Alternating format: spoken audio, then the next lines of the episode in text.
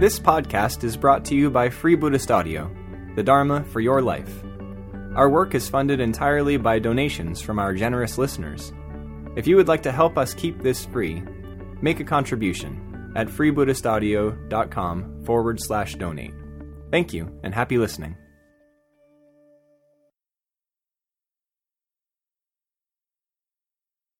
So, as part of my work at the Buddhist Centre, I do a lot of school visits. So, I go out to schools, schools come to the, the centre, and I often start by showing the kids a lot of images.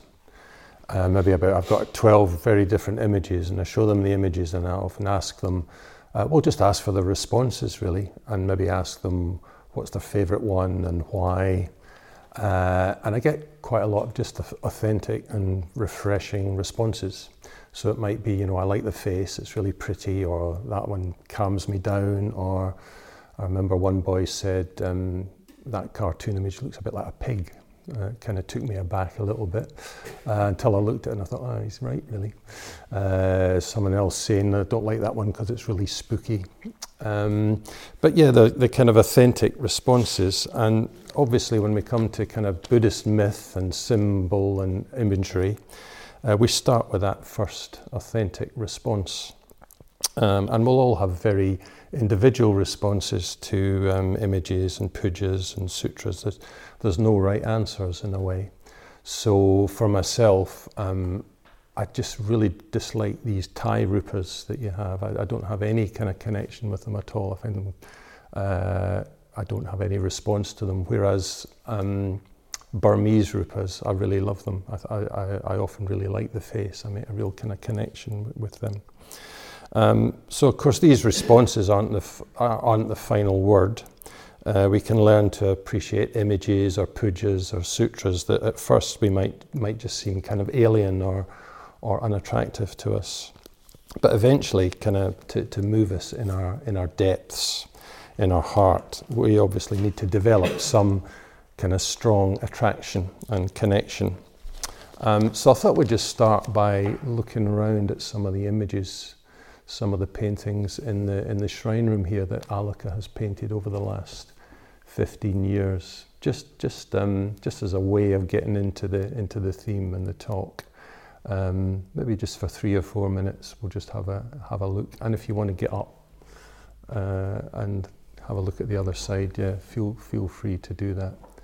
Maybe just notice is there a particular figure you're drawn to, and why that might be. We might not be able to articulate the reason. Or is there any image that um, you know you, you find the opposite of attractive? You know, just take a minute or two just to look round the room. Okay, so we'll come back to these images via kind of a, a, circuitous route uh, by way of a, a, bit of autobiography, my own kind of connections with Western culture, with um, Bhante's emphasis on the importance of the arts, looking at imagination, what it might be, and looking at its opposite, literalism and what that what that might mean. And we'll come back to the uh, we'll come back to the images at the end. Um, so I've always been interested in the in the arts since I was quite small, uh, and by the arts, uh, when I'm talking this morning about the arts, I want us to kind of dismiss any idea of um, listening to posh music in a dinner jacket or whatever. You know, I'm just I'm talking about painting, images, color, sound, music, films, plays, that kind of thing, dancing. Um, I loved drawing till I went to school, uh, and it was marked, and then suddenly it, um, uh, you know, it became, it was something I was either good at or bad at, and it kind of, um, I stopped enjoying it really, but I'd like to get back to it sometime. I uh, hope there's still time. Um, but I always loved reading and drama. Uh, and I, you know, managed to kind of sustain that through school and decided that's what I wanted to do at university. Um, so I did four years at university, and although I really loved um, a lot of what we looked at, a lot of the drama, the fiction was really, really useful. I realised that there wasn't enough there for me to hang a life on. Um, I really needed practical ways of changing my life. Um, you know, dealing with all these crazy or literal, you know, literally crazy um, states of mind that you get into. I needed something kind of all-absorbing and meaningful. Um, I needed something, um, yeah, to, to change my life, and I needed other people to do it with as well. Maybe most importantly, I needed to find find like-minded people, and uh, you know, I didn't find that totally at university. So I tried um, Christianity for a while. I moved into a, a Christian Christian community, and um, I met some really good people, uh, really ethical people. But the whole language and imagery of Christianity I began to find quite um, unattractive. The, the, the, language of martyrdom, etc. Um, it was only when I came across the Glasgow Buddhist Centre, it was only when I had the, the real good fortune to come across the, the Glasgow Buddhist Centre that I've, i knew I'd found what I was looking for. Um, and I moved into a community quite soon after university. But at the same time, the, um, the stories and the sutras and the images and the symbols just seemed a bit alien to me. They seemed strange and a bit alien. Uh, and I think that's why I tried Christianity first, because I wasn't kind of convinced that I'd be able to connect with with all the kind of imagery and symbolism of Buddhism. Um, perhaps because there's something willfully Western about me. So there's this tension um, between uh, the music and the drama and the fiction that I loved, uh, even though I knew I couldn't hang a life on it. Um, and the fact that, you know, Buddhism, I'd found Buddhism, it thrilled me. I knew the truth was here. Um, but it was a kind of different country culturally and um, I really, I really wanted, I really longed for a synthesis. I really wanted the two uh, to, to come together, uh, and I still do. Um, so that desire and frustration and frustration, uh, and the attempt to, to kind of resolve that tension has been very much part of my, my order life, and, and it still is.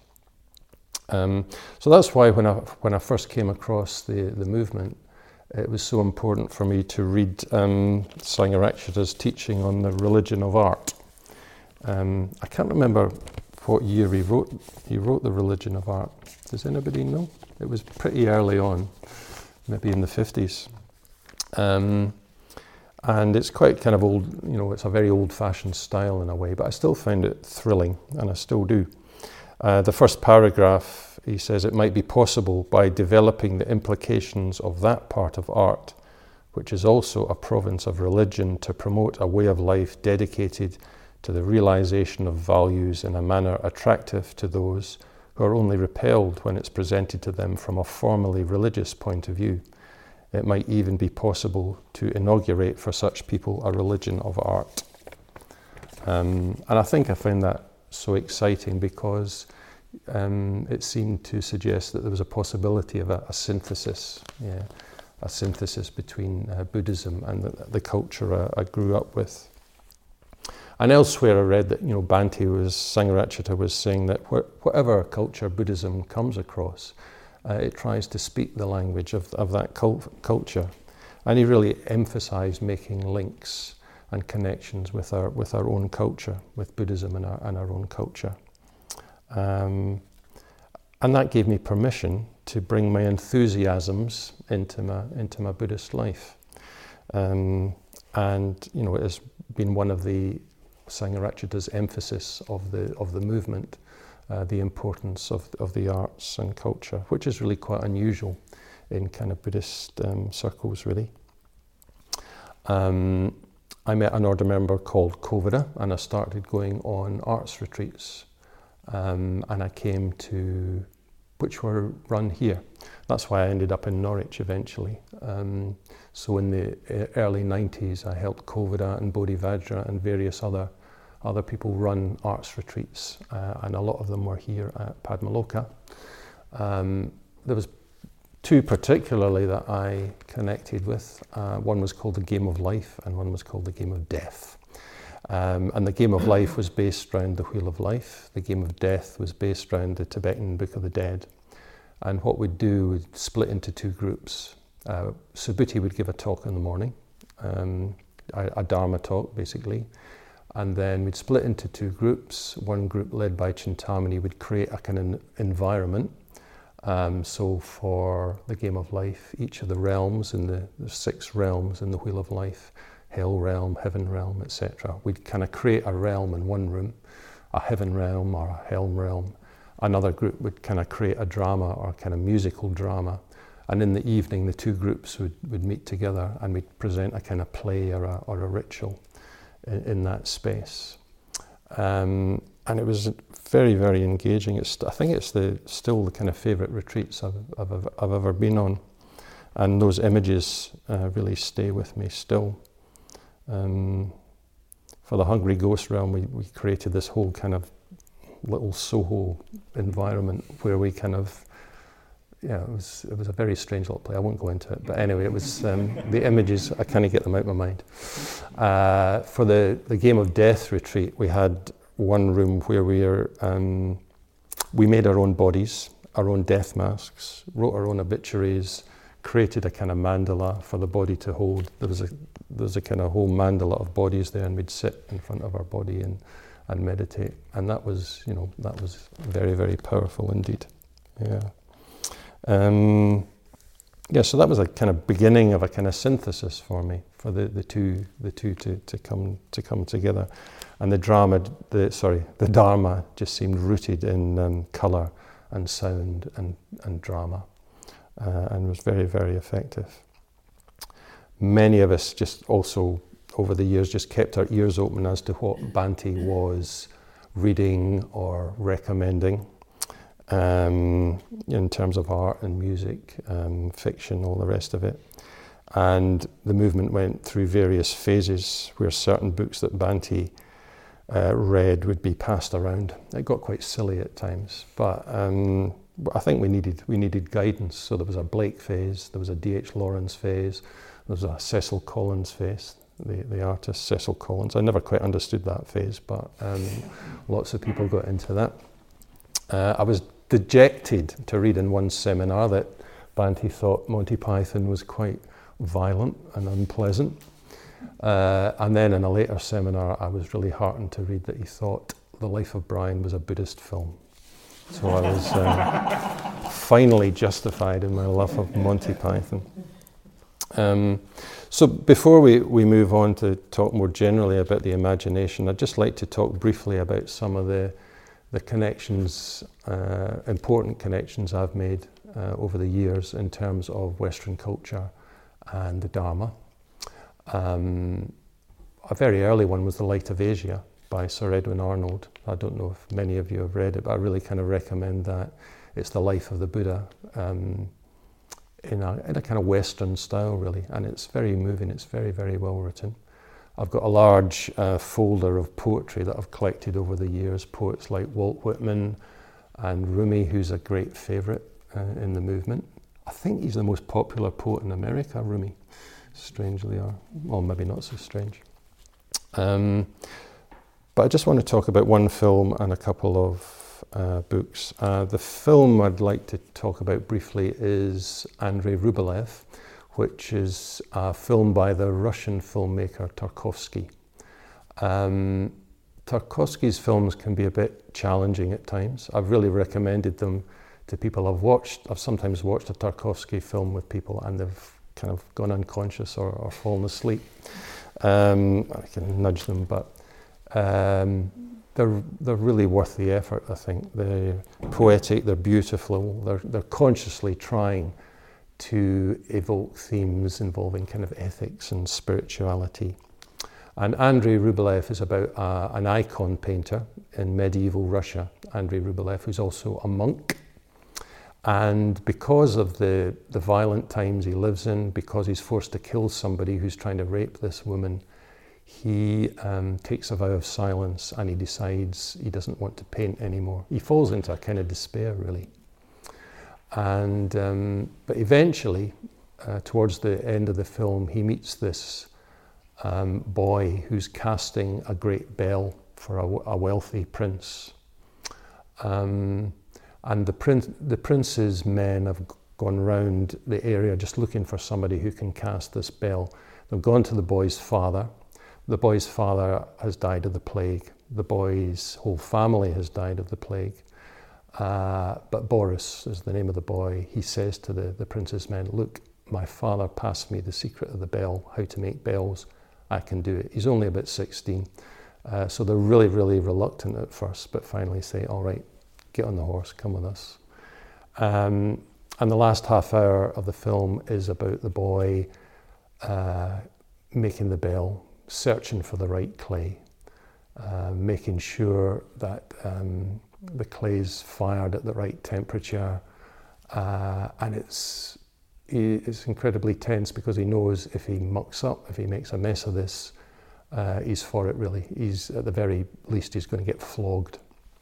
Um, but finally, the day comes, the prince arrives, there's this huge big gathering. Everybody's kind of bowing down to the prince and all the men.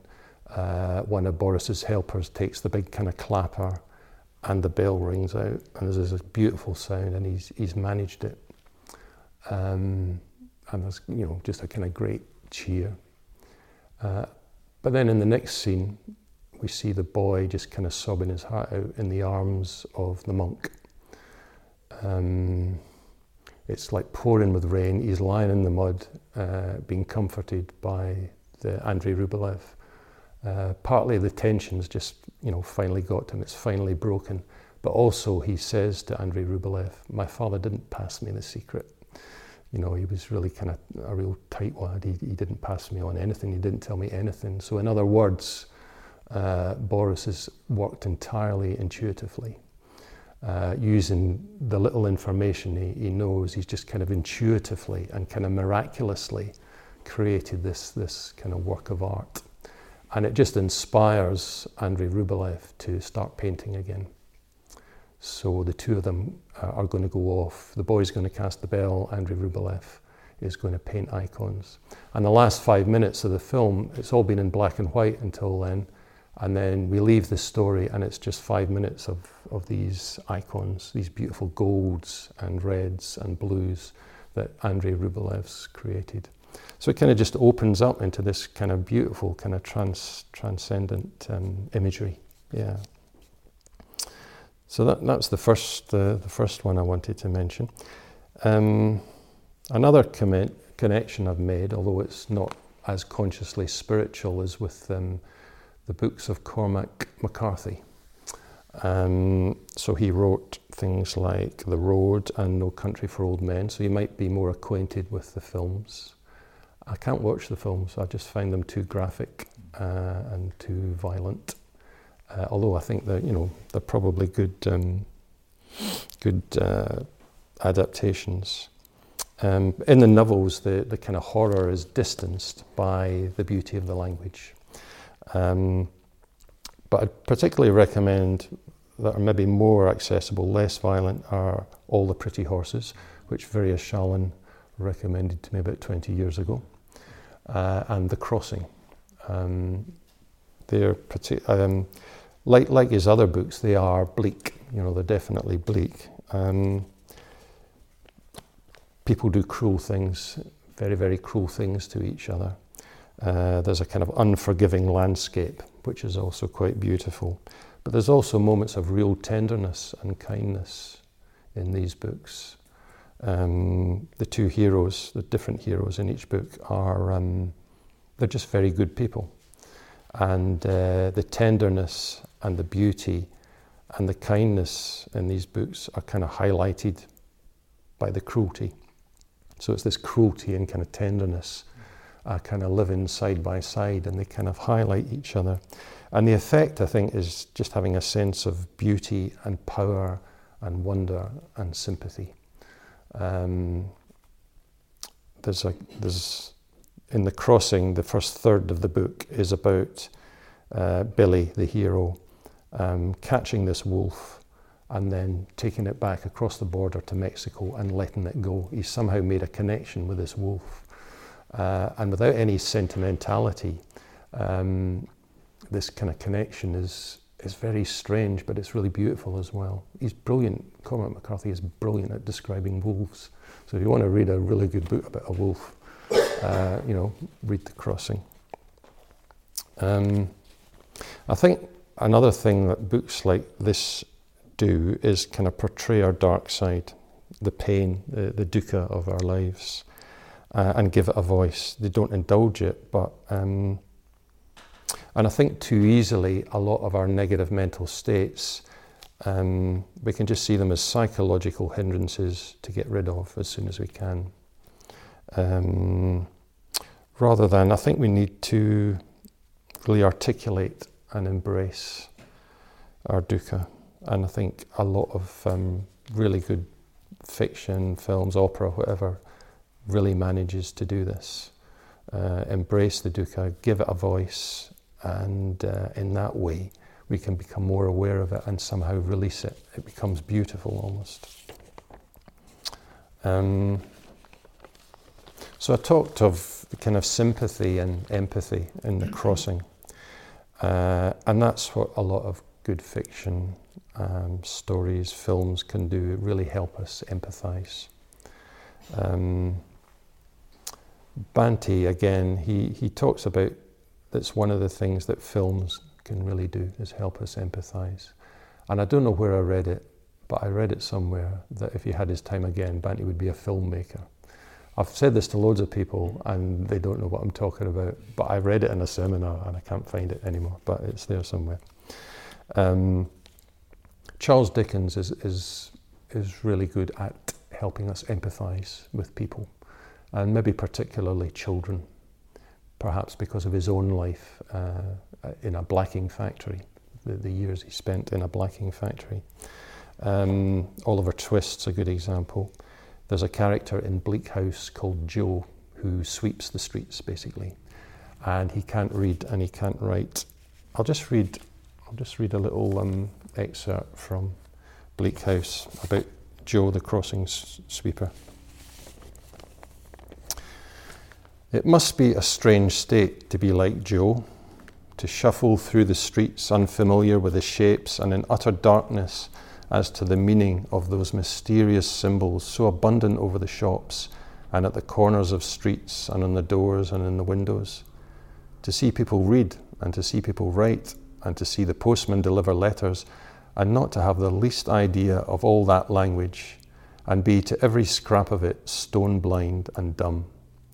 It must be very puzzling to see the good company going to the churches on Sundays with their books in their hands and to think, what does it all mean? And if it means anything to anybody, how comes it means nothing to me? To be hustled and jostled and moved on, and really to feel that it would appear to be perfectly true that I have no business here or there or anywhere, and yet to be perplexed by the consideration that I am here somehow too, and everybody overlooked me until I became the creature that I am. It must be a strange state, not merely to be told that I am scarcely human, but to feel it of my own knowledge all my life, to see the horses, dogs, and cattle go by me, and to know that in ignorance I belong to them and not to the superior beings in my shape whose delicacy I offend.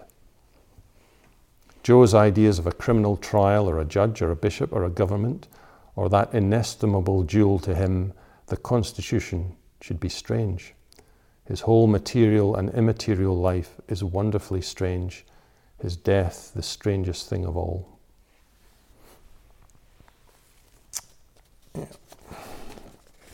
So it's not just pity we, we feel. I think Dickens is good at making us realize that you know we've been in that position ourselves, not literally, uh, but that whole idea of being outside life and looking in and somehow being a bit bewildered about what's going on is all is our experience as well at times. Yeah. Um, so just describing, you know, these the the movie and the and the books doesn't do them justice. Um, it's about our response to language and image and beauty. The images of Tarkovsky or the language of um, Cormac McCarthy, the energy and sympathy of Dickens, helps us build bridges to the beauty and the power and the energy and the compassion of the Dharma. Um, so the arts can help us build bridges, root our understanding of the Dharma in our own culture uh, in colour, in sound, in story, and in images. But there's also a danger in trying to bring the two together, that there's a kind of premature synthesis. Um, so I read this book a few years ago uh, called Cinema Nirvana, and it was a Buddhist, a Buddhist writer trying to make connections between popular film and the Dharma. And I just found it infuriating, really. Um, so, one example that I've often quoted is uh, he called James Bond a, a budding bodhisattva. and uh, James Bond is a charming sadist, and that's a different thing. And uh, he also talked about Clint Eastwood in, in similar terms. Um, so the Dharma is telling us something difficult and extraordinary and sublime and meaningful, and the connections with our own culture ideally should lead us in, in that direction. You know, Bhante said, Sangharakshita has said that uh, it will take centuries before there's a kind of real synthesis between you know, Western art and, and Buddhism. Um, and the fact is, so much of what we've been subjected to culturally has been so influenced by materialism or commercialism by a culture that's so quick to, to denigrate the, the sublime or the spiritual or the meaningful. Um, you know, even my, a lot of my favourite writers, uh, Woody Allen, for example, talks about the total meaninglessness of existence, and he's not joking. um, yeah, so there's a wealth of movies and painting and poetry out there, I think including Woody Allen, but yeah, let's not put up with second best. Um, so, if we want to awaken the imagination or train the imagination, um, then let's read good books and watch good movies, listen to good music. I don't necessarily mean highbrow stuff, I just mean good stuff that moves the heart, that helps us empathize, that helps us articulate our, our dukkha, that releases blocked energy, which I think is what comedy is very good at that evokes uh, tenderness and beauty. And in that way, we build bridges to, well, to these figures really, um, who represent beauty and energy and tenderness to an infinite degree. Um, so I just, I just need to say that the arts isn't the only way of directing or training the imagination. Um, the Metta Bhavana, we talked about the Metta Bhavana over the weekend, is another way. Imagination isn't the prerogative of, of artists or people interested in, in the arts. Um, you know, it can be the prerogative of scientists. Regis Siddha read that really good quote from Einstein yesterday. We're all imaginative beings. Imagination, in a way, is our element. Um, I was thinking last night, we love to say, what if? Um, so that what if can manifest as a beautiful story what, what if this icon painter in despair um, met a boy who inspired him to um, paint again? Uh, what if I change around the second and fourth stages of the Metta? What would that do? Um, you know, it can manifest as a creative project. More commonly, unfortunately, this kind of what if manifests as anxious fantasy. Um, what if I don't get my tent down in time before the end of the retreat, for example? Um, and Sangharakshita, when he's talked about the imagination, quoted the poet Coleridge, and he made this important distinction between imagination and fancy, what Coleridge called fancy, what Sagara Ghosha referred to as fantasy yesterday. Um, and Sagara Ghosha also made this link between the imagination and faith, uh, faith being something akin uh, to the imagination, a, a, faculty by which we can perceive reality. Um, and the imagination is like faith, is something we can develop. It's a creative faculty by which we can approach truth and beauty. Yes, so, so Coleridge contrasts imagination with fancy, which is more undirected or random uh, indiscriminate, ordinary, dull, excitable, uh, self referential, easy. Um, the imagination is Uh, what's more difficult? It's a bit like, more like a craft, like ethics, even. You know, something we can be skillful at, or unskillful. It's the difference, I think, between a film like Andrei Rublev and James Bond, or the difference between an effective Metta Bhavana and more a kind of daydreaming meditation. Um, so one of the one of the difficulties for us in approaching these figures and Buddhist symbol, ritual, and myth in general is that our culture denigrates the mythical in favour of the rational. And this isn't new because it's been going on for centuries. Buddhism speaks the language of reason, and that's indispensable. Sangha has always stressed the importance of clear thinking, but it also speaks the language of myth and poetry, and we need both. Um, the ancient Greeks talked of logos and mythos, which was two different ways of approaching life. Logos, the language of reason and concepts and rationality and scientific inquiry, and mythos, the more poetic way of expression. um, yeah, and the difficulty I said is that logos has become over dominant to the extent that mythical has become equated with a lie. So sometimes we talk about just a myth, or that's pure fiction, as in it's not true, uh, it's not real. Um, it might be okay for entertainment or an amusing fringe activity, but it you know, it's not there for perceiving truth. Um, so reason isn't the problem, logos isn't the problem, it's reason without the mythical, it's logos without mythos. That's when we get into difficulties. So, why do we need the mythical and the poetical? Why do we need that language? And by language, I also mean image and music and so on. Um, so, Sargagosha went into the fact that mythos stirs us on a deeper level than the, than the rational. And that's really important, but I won't say anything more about that because um, Sargagosha went into it really well yesterday. Um, but mythos is also less prone to literalism, literal mindedness. Logos says it is, mythos says it's as if. Um, and if logos is our only model or it's over dominant, we just become a bit stupid. We become literalistic. We become literal minded. So, literalism, taking things literally, um, I'd just like to look at that for a, a moment. I think it's hard to see how literal minded we are because we're so imbued with literalism. Um, so, literalism is taking the label or the model for the truth itself.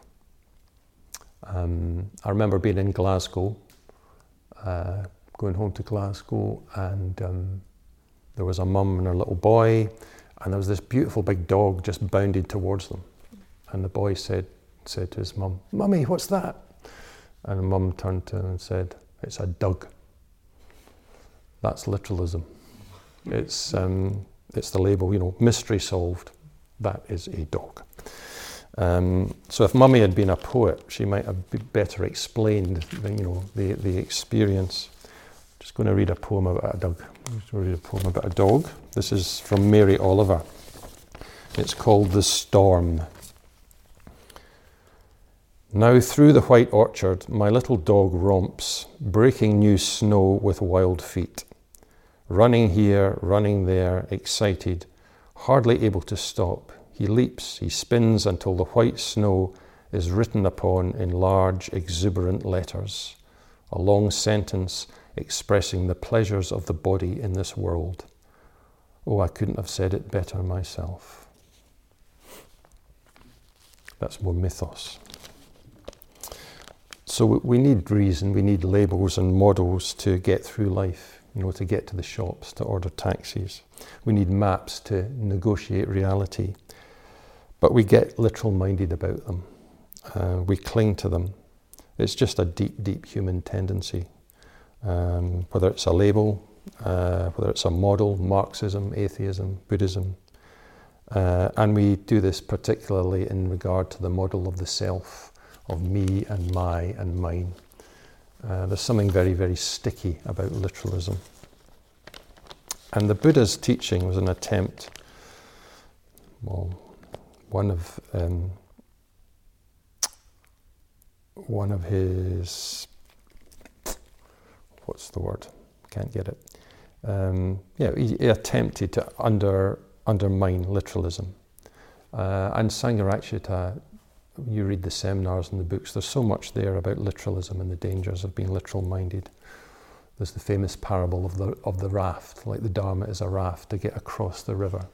You don't carry it on your back when you, you get to the other side. Uh, we recite the Heart Sutra in the puja, uh, partly as an antidote to, to literalism.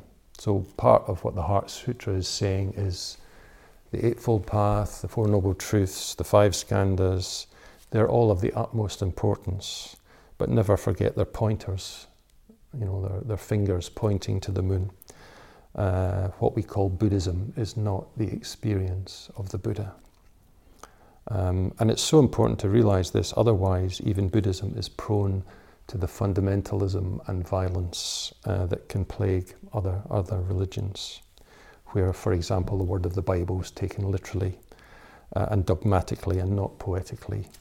Uh, you know, I am the way, the truth, and the life. Um, similarly, you know, a lot of atheist commentators fall into literalism because they don't get the spiritual. Uh, they don't see that true religion might be speaking poetically and mythically and imaginatively. Um, as, as Kalyanamati said, the, the imagination, it's a difficult theme to get to grips with sometimes. But I explain it to myself as the opposite of literalism. Um, the romantic poet and artist William Blake was the champion of the imagination, and that's why he's so important to Sangharakshita.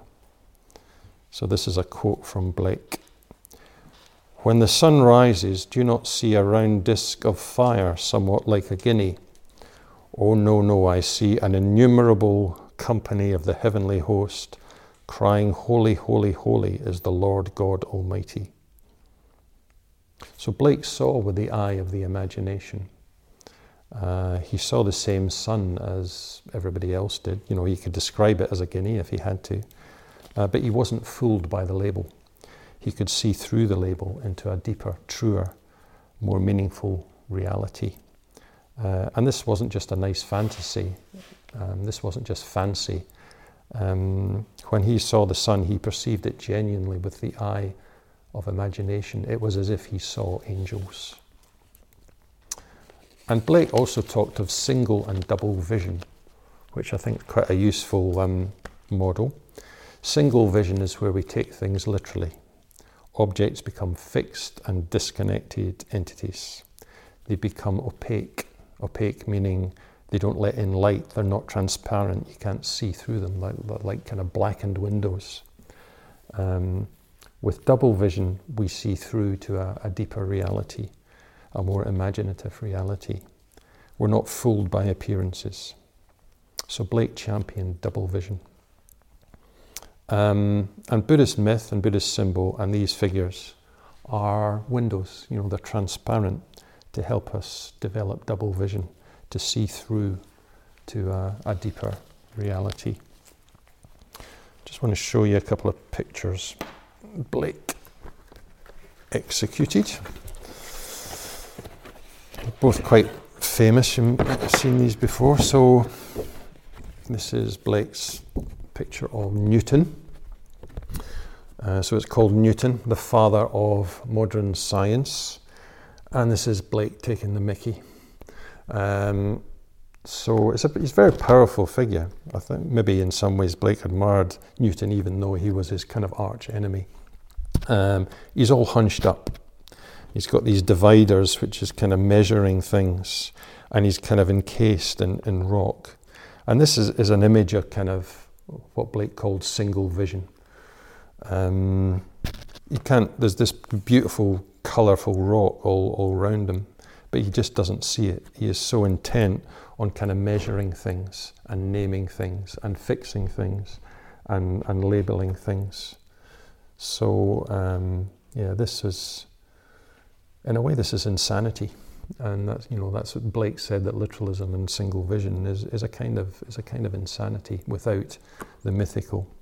In contrast to that, we've got um, this famous picture of Albion. So this is sometimes called Glad Day. Uh, he's got red curly hair, which might mean it's a kind of self-portrait. Um, and you can just see the contrast, the very kind of open body there compared to the kind of hunched body of um, of Newton. Uh, you're kind of letting life kind of flow through you. Sangharakshita has often talked about the clenched fist and the open palm. Uh, and literalism is a bit like this the clenched fist as we kind of tighten onto things. The open palm is kind of letting life kind of come, come through us in a way. So this, this figure you could say represents the, the imagination, all this kind of colour and beauty, beauty in which you know Albion's in, in touch with.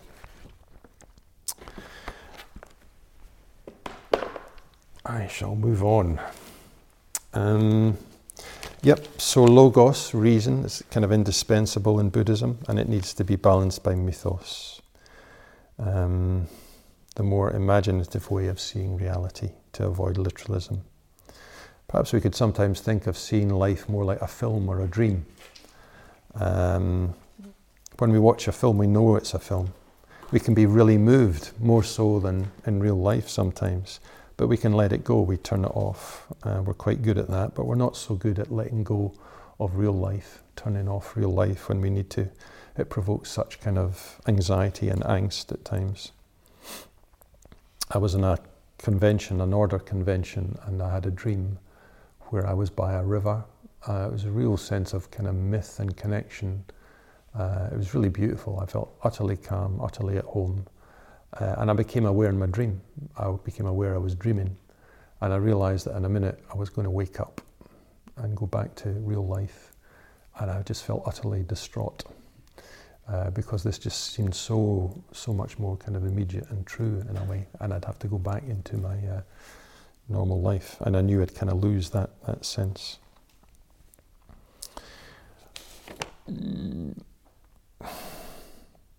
Okay, I'm going to leave that wee bit out because we're running out of time. Um, so, coming back to, to these figures, these um, Buddhas and Bodhisattvas, and devas that Alec has painted. Uh, they're imaginative and poetic representations of the Dharma, um, as are symbols such as Vajras, you know, mantras, Mahayana sutras, but you know, we'll, we'll just stay with these figures right now because they're very immediate. Um, and as I said, the arts are important in building bridges to this world of symbol and myth and ritual, to these figures. Um, at some point in meditation, about two years ago, I was getting into these really quite open and expansive states of mind. Um, and with that came fear. And I began to, I couldn't understand what the fear was at first, but partly I realized it was, there was this kind of view that I had, a kind of rationalist, materialist view that I didn't know was so deep um, that was creating this fear. Somehow, I think, as I approached uh, this kind of vastness and openness, I had a fear that it, uh, I was approaching not a loving void, but a kind of empty void, a dead void, a kind of void without any sense of kind of compassion or spirituality. So that there was this fear that that's what I was kind of entering. And I realized I needed a figure to embody this kind of open dimension of being a figure who would come out of the open blue sky, uh, but embody love and compassion and wisdom, um, and then dissolve back into it. So I realized I needed to reconnect with my sadhana practice. So, as an order member, you're given a Buddha or a Bodhisattva figure who uh, you vi- visualize or sense, who eventually you try and become. Uh, and I realized I needed to reconnect with my own particular sadhana um, which had become a bit abstract recently. So what I did, what I've been doing over the last two years is I kind of created this scrapbook. Uh, I used lots of colour, lots of faces, uh, bits of poetry, just to try and have a lot of footholds to Vajrasattva, to the to the white figure there, uh, to connect with with Vajrasattva and make it more immediate and less less abstract. Uh, and it really turned my practice around. Yeah, I figure to personify this openness, uh, to remind me that you know I'm not approaching an empty emptiness, but an emptiness that's alive with, with compassion and beauty. So many of you don't do a sadhana practice, but I think you can still make a really meaningful connection with with many of the, the figures here. Um, just finding ways in, like whether it's colour or reading around the figure, poems that might help make a connection, connect with the mantra. Um, so these figures represent uh, the sublime. They're of great meaning and, and significance. Um, I was in a sadhana retreat here, and Vessantara, one of the things he said was, and I, I kind of wrote it down life is much richer than we think it is. We're telling ourselves an impoverished tale. And we're telling ourselves an impoverished tale because we're oppressed by reason alone, by this kind of single vision. Um, and it's tragic in a way, but we're in touch with a rich, um, with an incredibly rich and meaningful tradition. You know, here, now. Um, we're safe here. So these figures embody the, the fullness of wisdom and compassion and energy uh, they love us without condition or without reservation. Uh, you could say they're here, they're present because they're always present. Um, and that's not just fanciful, I'm not speaking fancifully. Uh, after the retreat this afternoon, we'll leave Padmaloka and we go back to real life. But this is real life. These figures are real life. And we can take these figures home with us, though not literally. Um, what we often call real life is the life of literalism and single vision, where we're bound by the, the thingness of things and the stuffness of stuff and the meanness of me. Uh, and the challenge, especially away from retreat, is to attempt to see with double vision, to see through all this to a, a deeper reality. And these figures help us do that. And in that sense, they're more true and more alive and more real uh, than we are. So, how is that? Um, I'll just, just to conclude, I'll, I'll just give the analogy of falling in love. So, we've just met someone and we've fallen in love, and it's marvelous.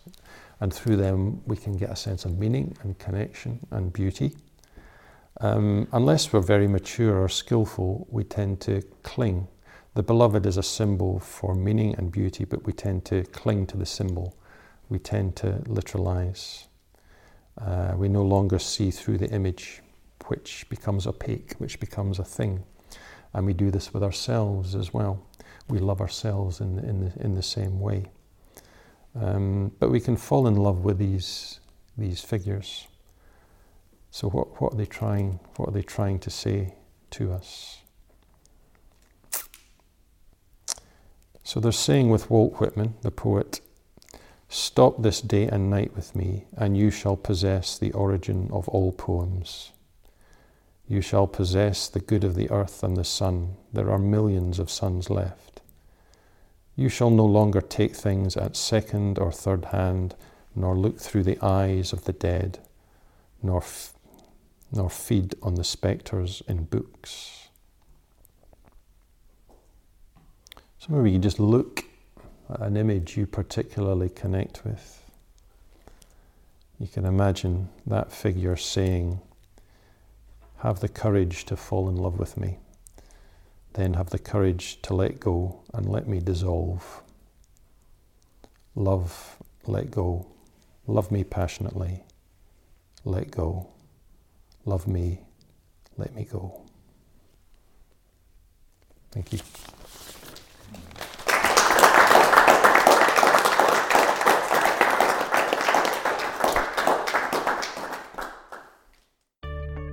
We hope you enjoyed this week's podcast. Please help us keep this free. Make a contribution at freebuddhistaudio.com forward slash donate. And thank you.